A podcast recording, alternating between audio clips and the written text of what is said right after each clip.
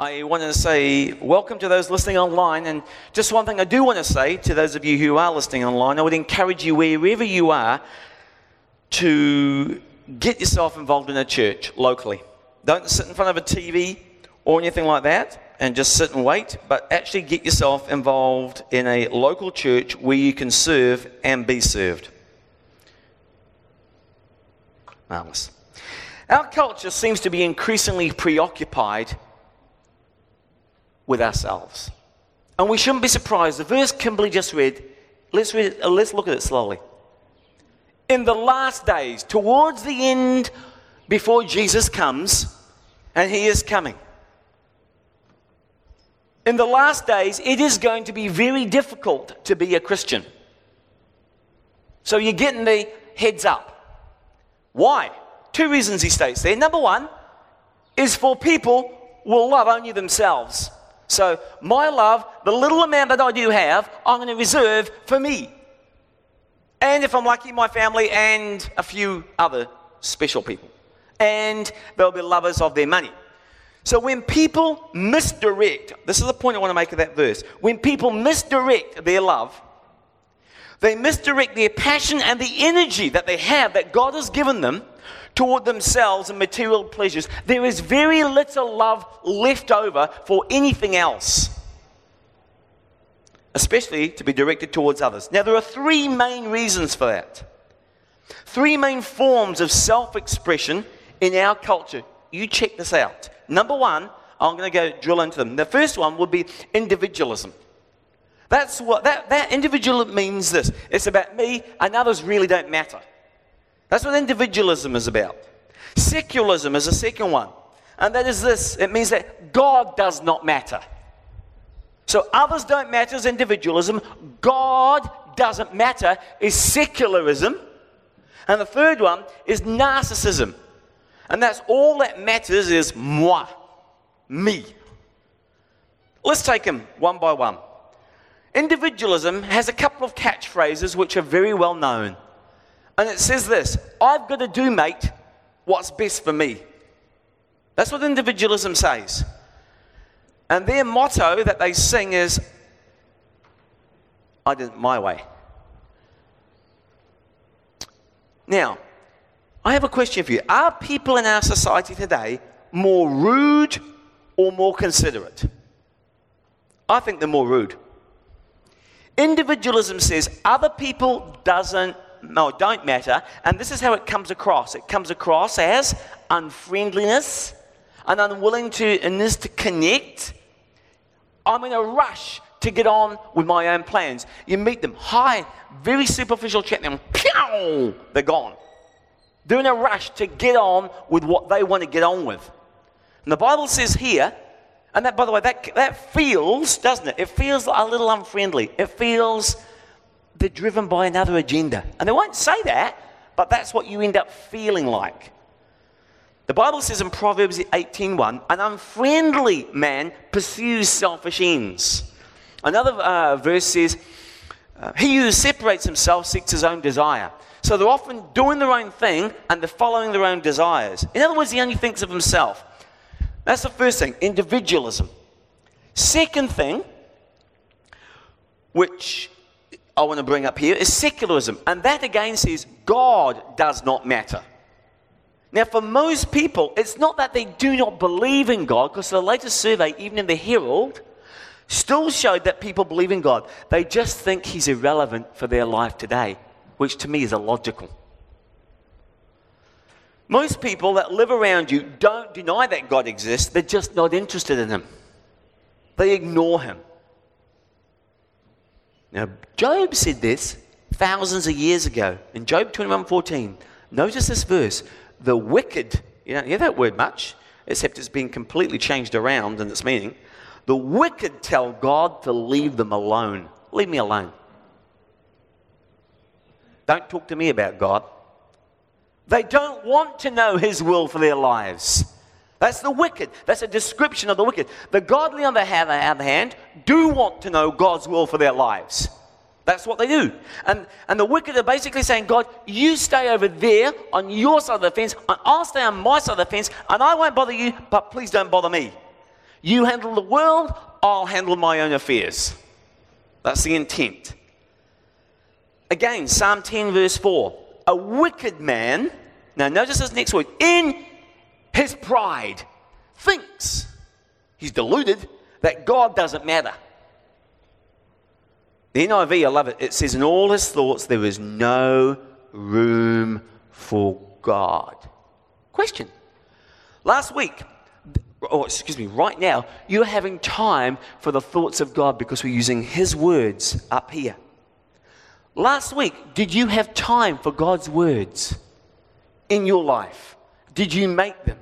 Did you make room for God in your life? Or was the push of the current of this world driving you so fast you didn't have room for God?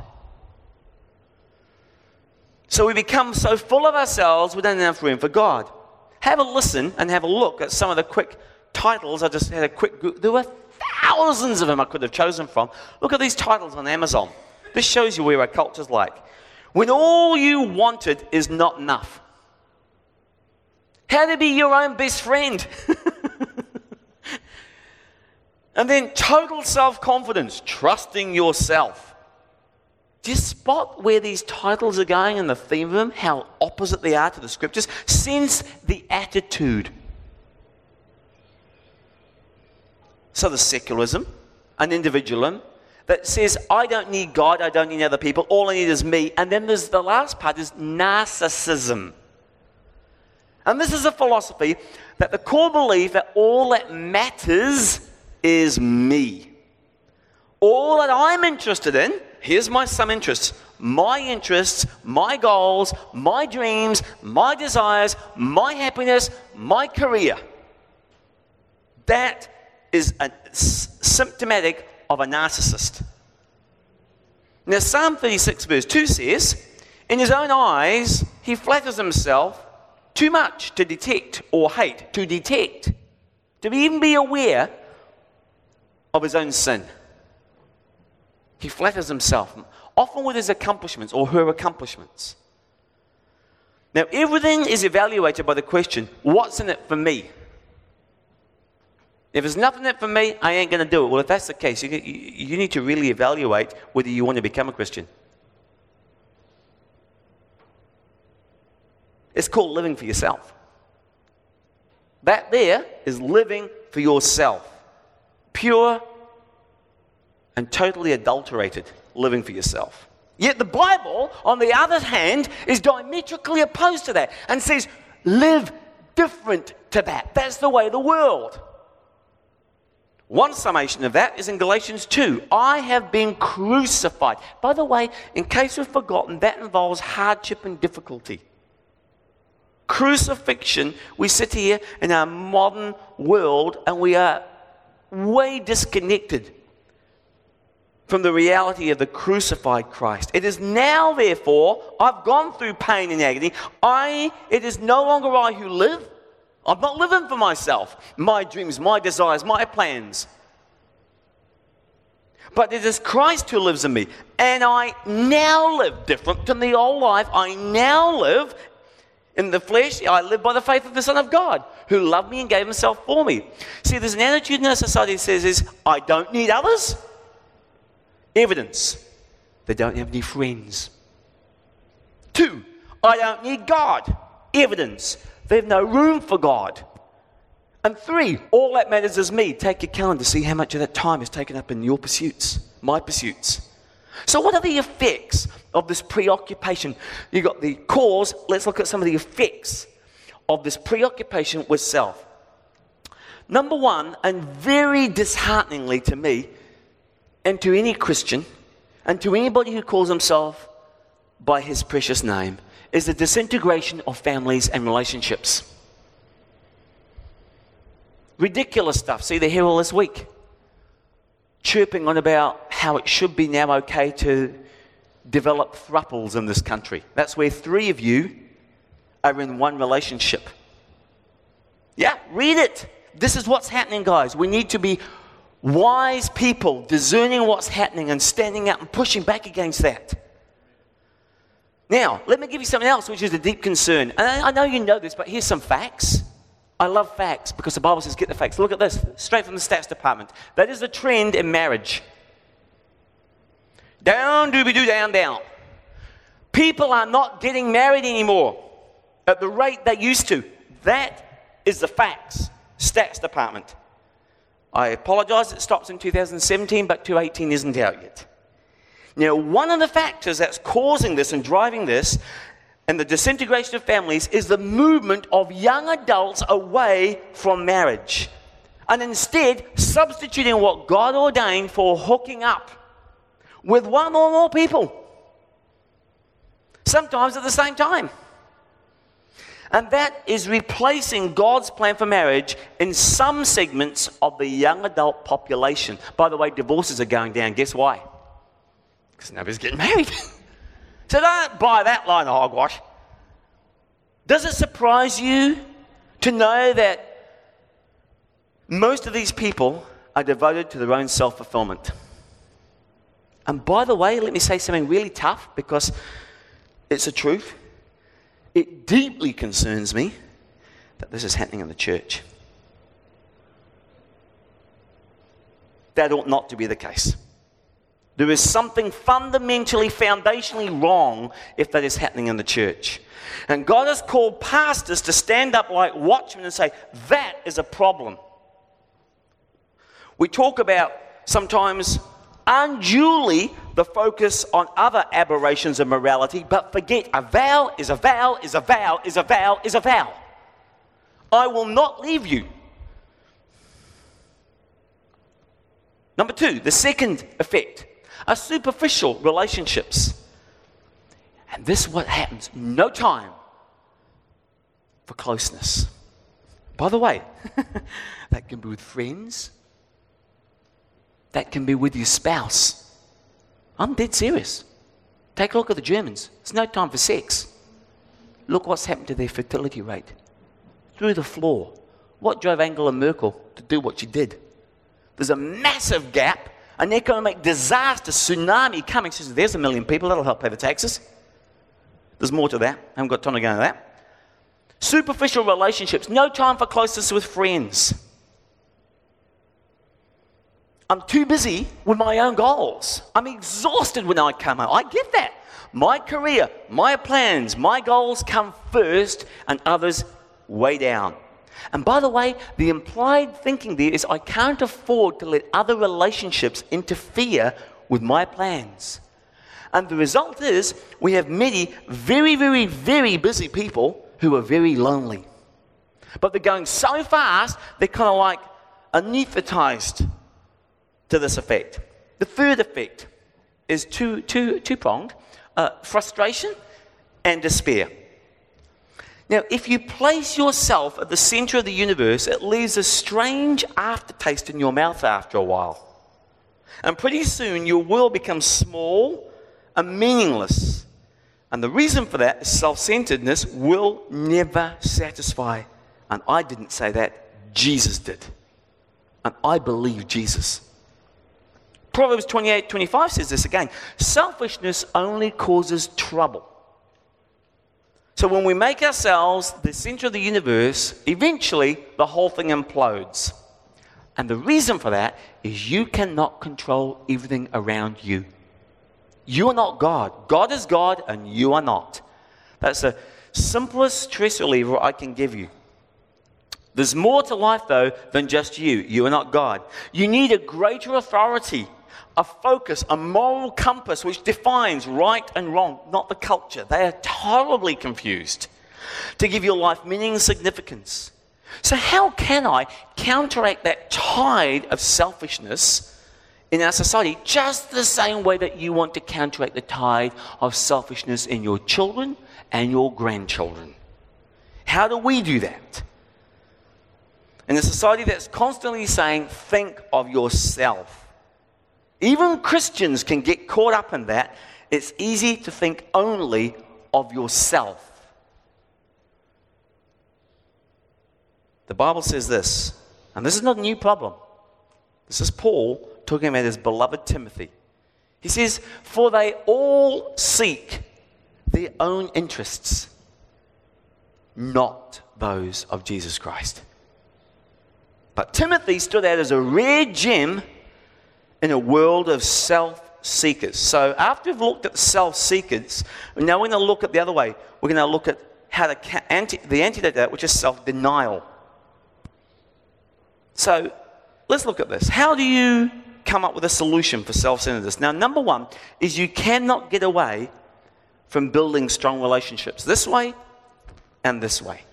Build strong relationships vertically, horizontally. Put it simply, get interested in people. God is vitally interested. That's why He said, After love me, man, you need to love others. Real simple, we forget this. Be others centered. God is. And if we want to be like Him, I want to be like Him, I want to be like His Son, get interested in other people. That means making time for other people. How do you do that? Well, you cultivate some friendships. You need other people in your life, and so do I, so that we're not so self centered. And if you say you don't have time for relationships, then you're flat out too busy because that will seem so weak and anemic when you get to heaven. God's going to say, Why did I put you next to these people 40 hours a week? Just so you could get your job done and be not mindful of their needs for me? You need to make time for relationships for your own spiritual health. See, selfishness at its core is simply, I want to do my thing and forget about you. Unless it kind of helps me a bit. But caring about somebody else is the fastest way to get the focus off yourself. And one of the ways you can care about somebody else is by starting to build a relationship because everybody else in their life is too busy. I noticed this that when I first met Kimberly, I was pretty much wrapped in my own world. Seven days a week I worked from the age of nine on different things. But when I fell in love with Kimberly, something happened in my head and my heart. She was the only person I could think about. it was not me, it was her. It was, what can I do for her? How can I get to see her again? How can I make her happy? Because I was in love with her. Still had the other responsibilities, but my mind had changed and my heart had. And that's what love does. Love gets a focus off yourself so you're not selfish. And that's called fellowship. And that's one of the purposes of the church. The Bible says in Ephesians 2:19, you are members of God's very own family and you belong in God's household with every other Christian. You want to circle that word family because here's the truth. You can take this home and bank it. Your spiritual family will outlast your physical family. It's going to go into eternity. And one of the antidotes you need in a selfish society is a church family. Every Christian needs a church family, a place where you can belong and play your part, be involved in advancing and supporting and caring for God's bride who He is coming back for. He ain't coming back for anything else. When we don't have relationships and we get too busy, we tend to see only ourselves. And the best place to start building relationships is in the church. Therefore, Hebrews 10 24 says again, underlines, let us not give up the habit of meeting together. Instead, let us encourage one another. Question How do you apply that verse? Number one, show it regularly. Number two, is there anybody in your life next week that you have a plan to encourage in the church? Or are we doing our own things? He's saying, let's not give up meeting together. You need to get together with other Christians, not just attend. The very bare minimum. Not attending. He wants to turn you from an attender into a participant. A participant. You need to share to belong. You can't effectively encourage anybody else in a meeting like this. You need to be in a small group. So you can be prayed for and you can pray for others. When's the last time you prayed for somebody? So you can eat together. My goodness. Quick tip if you want to go to a great group for food, you go to Robert's small group. Man, that's good food there. Those guys and gals know how to cook. So, for your own emotional and spiritual health, you need these kinds of relationships. That is one of the reasons why I'm not keen at all, and I don't think Jesus will be, on TV church. TV church makes it way too passive, way too easy. It is not what Jesus had in mind when he gave the Great Commission. Remember, it's not the little commission, small c. It's a great commission. Big G, big C. And he wants a big commitment to the Great Commission. So when you get up, you know, in your PJs, you flip on the TV, there's no interaction with anybody else. It requires no involvement, no commitment, and you don't have to interact. That's the first antidote to counteract the flow in the culture that says live for yourself. The second one is this the second solution to self centeredness is rather than bring it all to me, Jesus says exactly the opposite. And you don't hear this often. He says here, give yourself away. Give yourself away. That hit me like a ton of bricks at 29 years old. When Jesus said, Are you going to do this or are going to do this with your life? I had a crisis in my heart. But I distinctly remember driving down Chapel Road and said, God, I don't care what I do. I want to serve you. So he said, Let it go. That's giving yourself away. I could use this body to do a bunch of things. I could use it to mow lawns. I could use it to do this, that, the other. Give yourself away through some kind of service, some kind of ministry. And I am convinced that to be spiritual, healthy, and balanced, everybody needs some form of service on a regular basis where they voluntarily give themselves away for zero benefit to themselves, but to advance the kingdom forward. Everybody needs some place because each of us have 168 hours a week. And God, I'll say it boldly, does not want you to spend all of them on yourself. You need a place of service where you can say, I am going to give myself away. That could be within the church, helping, say, Josh in the, with the All Stars or with the youth, or it could be outside the church as a soccer coach or as a reader with some little kids, as a community volunteer. There's multiple ministries in this church and outside the church where you can give yourself away without any personal benefit. And you need it for your own health. We have a class that teaches that, class 301. Now, Ephesians 2.10 is a classic verse for this church, and it says this, God has given us new lives, not the old ones, the new ones from Christ Jesus. And, conjunction, long ago, before you even born, He planned, not me, not your wife, he planned that we should spend. There's that word, spend these lives in helping others. Question How's the plan going? I just bit off something uh, that was bigger than Africa to chew. That's probably the wrong thing to say to my daughter and to Anita. helping a, I thought this was going to take this long, and it ended up taking nearly 70 hours of my time on top of my job. Now, I'm not suggesting you do something as ridiculous as that, but I am suggesting you do something. if that was his plan, how is the plan going? I don't know what God's plan for my life is. There it is right there, written in concrete. How's the plan? Do you feel you should consider that? If you really want to know God's plan, there it is. There are so many people who have an identity crisis. Who am I? Where am I going? Why should I be here? What am I supposed to do with my life? And then he says it's very obvious. Long ago, he planned. In other words, it was his will that we should spend our lives helping others. When you help them, you help me. When do we help you, Lord? When you wear Ernest today, he's in jail today with his wife, visiting those who are in prison when you help the poor, you assist the poor, you care for the sick, you visit the lonely, you did it to me. Now, while no action or work we can do helps us obtain salvation, God's intention is that salvation will result in service. And that's what God wants you to do with your life. You're never going to find fulfillment simply by living for yourself. You'll find self fulfillment by giving your life away.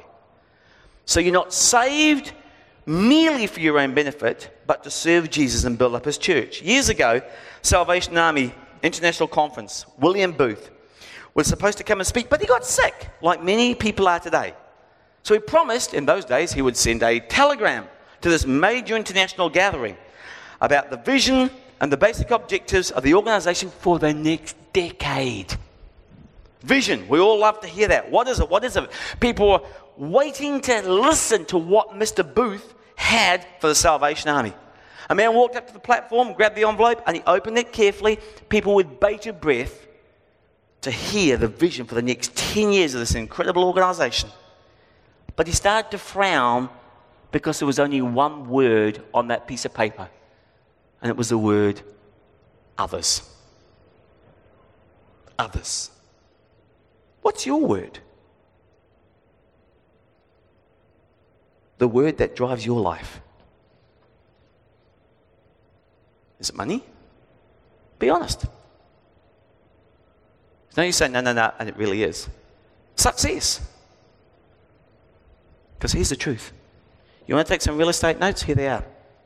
I'm going to give you some facts. Here's number one your real estate's going to be worth nothing. Not a dime, not a cent. I lived in California where real estate dropped 45%.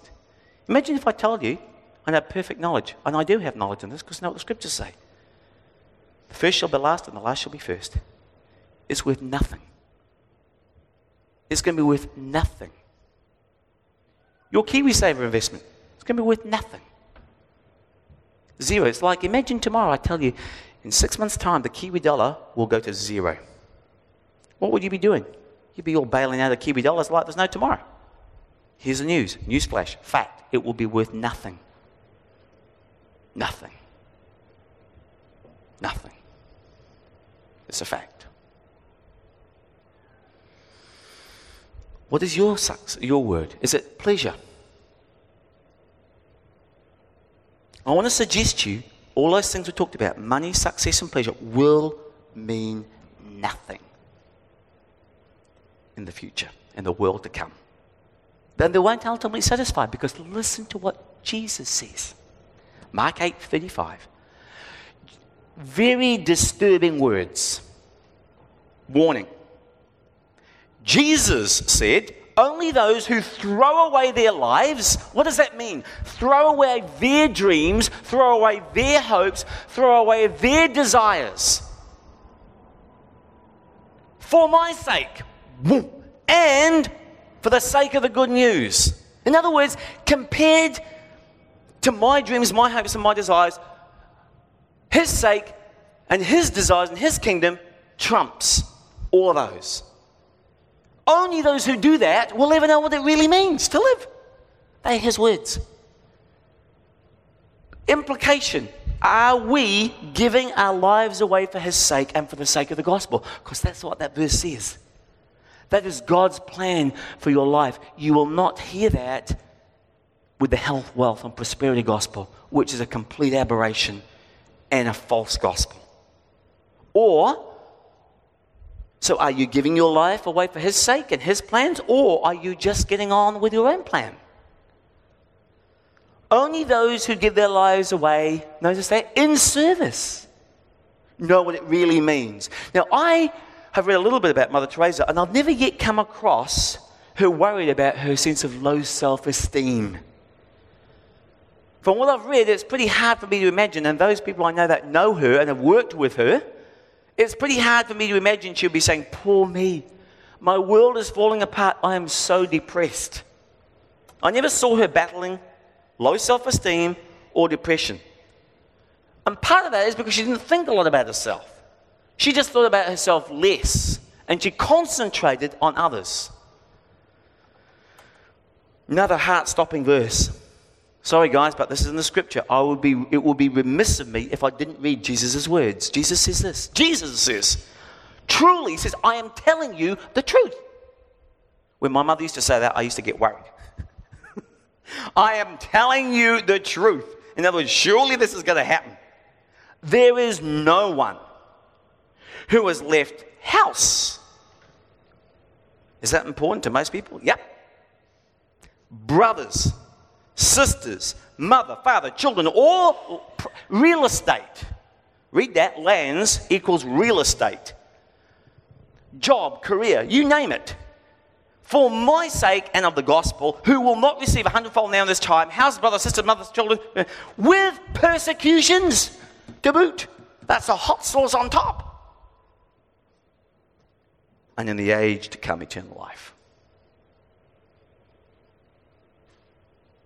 Jesus' words are potent, convicting, and clear about making a break with old ties. Homes. Oh, I could never move. If God asks you to give me, give it to me, would you say no or of course, Lord? If He asks you to, if you couldn't, it's an idol. Loved ones. That's what I was talking about. I want you to move away from them. Property, give it to me. Oh, I've worked out. Oh, man. Businesses. And by the way, these words are true. Remember that the world to come, the values of this world will be reversed. Remember that. Those who seek status and importance here will have none in heaven. Those who are humble here, deny themselves, and serve God's purposes rather than their own, will be great in heaven. That's why he tells us about that. Jesus also emphasized don't let it miss you because it bit me again this week. He emphasizes that word that we don't like persecution to make sure. Why did he mention that? To make sure that people do not follow Jesus for selfish reasons and follow him only for the rewards that he gives, which are surely enormous. The world says, get all you can. Jesus Christ is the exact opposite. Give all you can. And in giving, you understand what life is really about. See, there's no greater fulfillment than giving your life away. You have one life, and there'll be plenty of inflection points where God will challenge you this way my kingdom, my purpose. The more helpful I am, the more happy I am. Happiness and helpfulness go together. So, as we wrap this up, you've got 168 hours a week. This next week, I challenge you to invest part of your life in unselfish service somewhere in your church, in your community, or somewhere else. Third, and perhaps the one I spent the most time on this week practicing self denial. Most people don't want to listen to a message like this, but it's in the Bible. Every day, you need to find at least one opportunity where you choose conviction over convenience. The right thing versus the easy thing. Where you can help others rather than just be helped. Philippians 2 4. Look out. Look, look, look, look be actively looking out for each other's interests, not just your own. The, the attitude you should have is the one Christ Jesus had. Again, look at that word look. It's that, I've said this before, the Greek word skopos, which means get a bigger view of others. A bigger view. You, if I get the, I am, yeah, I'm slightly myopic. I mean, short sighted. Slightly. I can see you all but not as crystal clear as I should do at the back. and we can become myopic as Christians. Get a bigger view. He's saying here, pay attention to the needs of those around you. Be sensitive, be considerate. Look out for the others' needs at your work tomorrow. You come home, you're tired, you just want to flop and chill. I get that. But maybe what you need to do is get up and do the dishes. Bit of a right hand turn, eh? But I, I, I like this verse. Ladies, take note of this verse. It's in the Bible. Men doing dishes. Here it is. I will wipe the people of Jerusalem as like a man wipes the dishes, turns it upside down, and puts it away to puts it down to dry. So there you are, guys. No excuse for not doing the dishes. So, in a society where everybody is saying live only for yourself, think only of yourself, we as believers are called to be different. To go against the flow and not just think of ourselves. That's what Jesus said it means to follow me, to be a Christian. Doubling down here. Jesus is making sure, have you got this?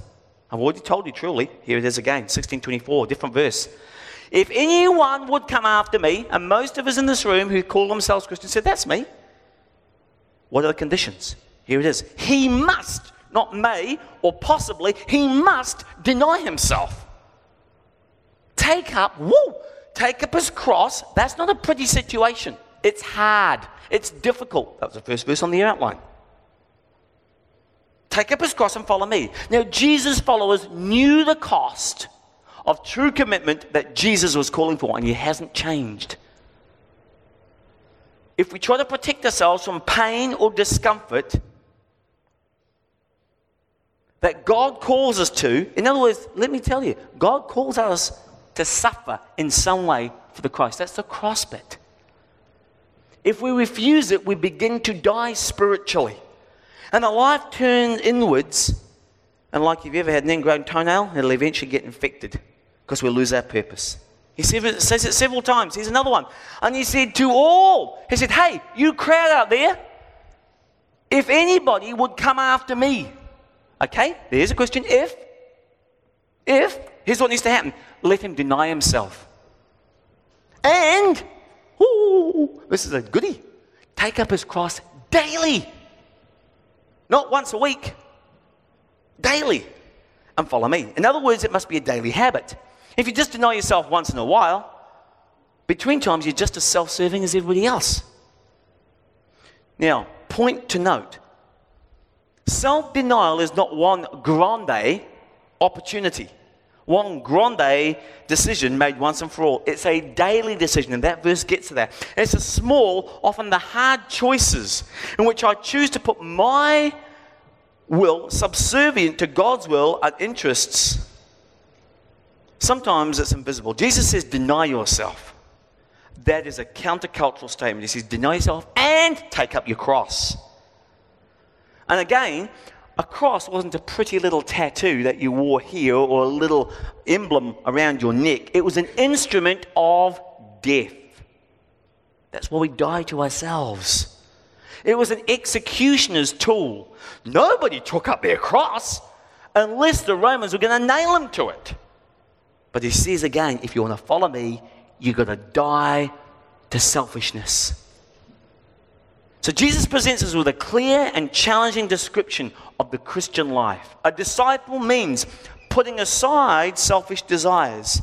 It means shouldering one's cross daily and following him. It's so simple, so clear, but so demanding. For the 12, what did that mean? It meant literal suffering and literal death. That's what it meant. Let's not lose that. Let's not just gloss over that. For believers today, it means understanding that we belong to Him and that we live to serve Him. That's what that means. So, question Do you think of your relationship with God primarily in terms of what's in it for me, which is very considerable, or in terms of what you can do for Him and others. Second part of the question are you willing to deny yourself and take up your cross daily and follow Him? Anything less is not discipleship, it's lip service. How do you get that? That's a bit tough, Ian.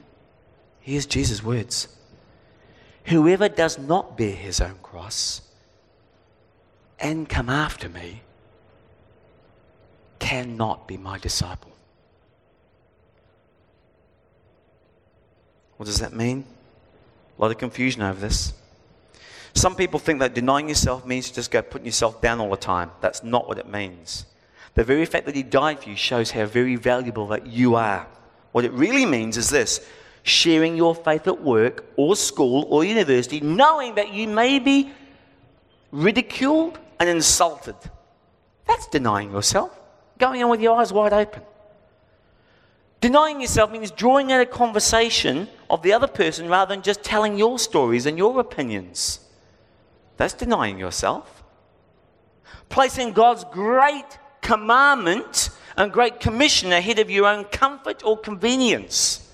That is denying yourself. Being comfortable and content with a list, uh, less than the best of circumstances. I shouldn't have to put up with this, really? Accepting interruptions that God makes in your life to patiently endure irritations. That's denying yourself.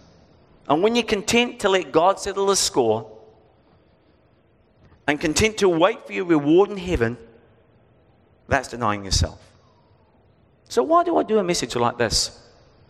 Well, first, because it's in the Bible. Secondly, because the fundamental challenge of life and the biggest battle you and I will ever have to face is over self centeredness. It's a foundational sea change. It makes a difference between a winner and a loser in God's eyes, the first and the last. It makes a difference between a disciple and just an admirer. It, gives a, it makes a difference between a giver and a taker, and the narrow and the broad way. Second to last verse. Enter by the narrow gate. Narrow. It's hard to find. For the gate is wide and the way is easy. That leads to destruction, and those who are uh, those who enter by it are many. For the gate is narrow, and the way is hard that leads to life, and those that find it are few. Jesus' words. Good balance, eh? To bring this back in. Earlier, I'm finishing with this one. Only those who throw away their lives for my sake and the sake of the good news will ever know what it means to really live. Jesus is really saying here it's the only legitimate way to live. You will not follow God's will, or you'll find fulfillment by simply pursuing your self interest. That's the problem. What's the alternative? The alternative is to stand before God one day and try explaining to Him why you did it your way. Let's pray.